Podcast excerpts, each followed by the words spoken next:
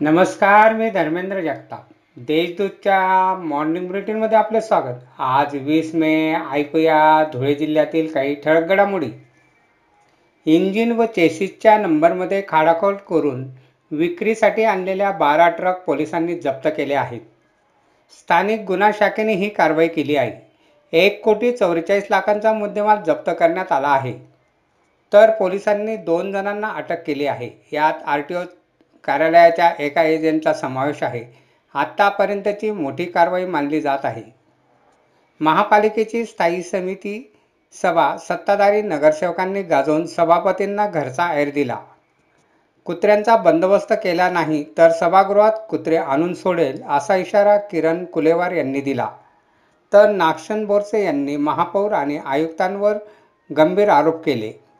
अक्कलपाडा धरणातून पांढरा नदी पात्रात तीनशे क्युसेस सोडण्यात आलेले पाणी बुधवारी धुळे शहरात पोहोचले.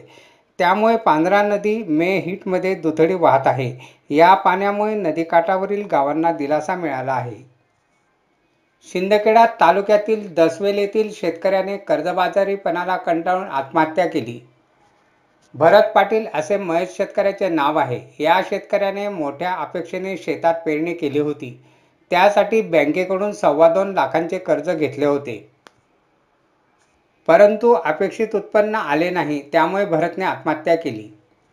राज्य निवडणूक आयोगातर्फे मतदान यंत्र दुरुस्ती कार्यक्रम हाती घेण्यात आला आहे. त्या अंतर्गत धुळे महापालिकेने मतदान यंत्र दुरुस्ती करण्याची मोहीम सुरू केली आहे. चारशे सत्तर यंत्रांची दुरुस्ती करण्यात येणार आहे. धुळे शहरानजीक असलेल्या वडजाई गावात तरुणाने राहत्या घरात गळफास घेऊन आत्महत्या केली.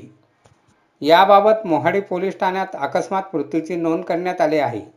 रामेश्वर साहेबराव पाटील असे मयत तरुणाचे नाव आहे. अशा आहेत आजच्या ठळक घडामोडी. सविस्तर बातम्यांसाठी वाचत राहा देशदूत आणि ताज्या बातम्यांसाठी भेट द्या W W W dot Deshdoot dot com या संकेतस्थळाला. धन्यवाद.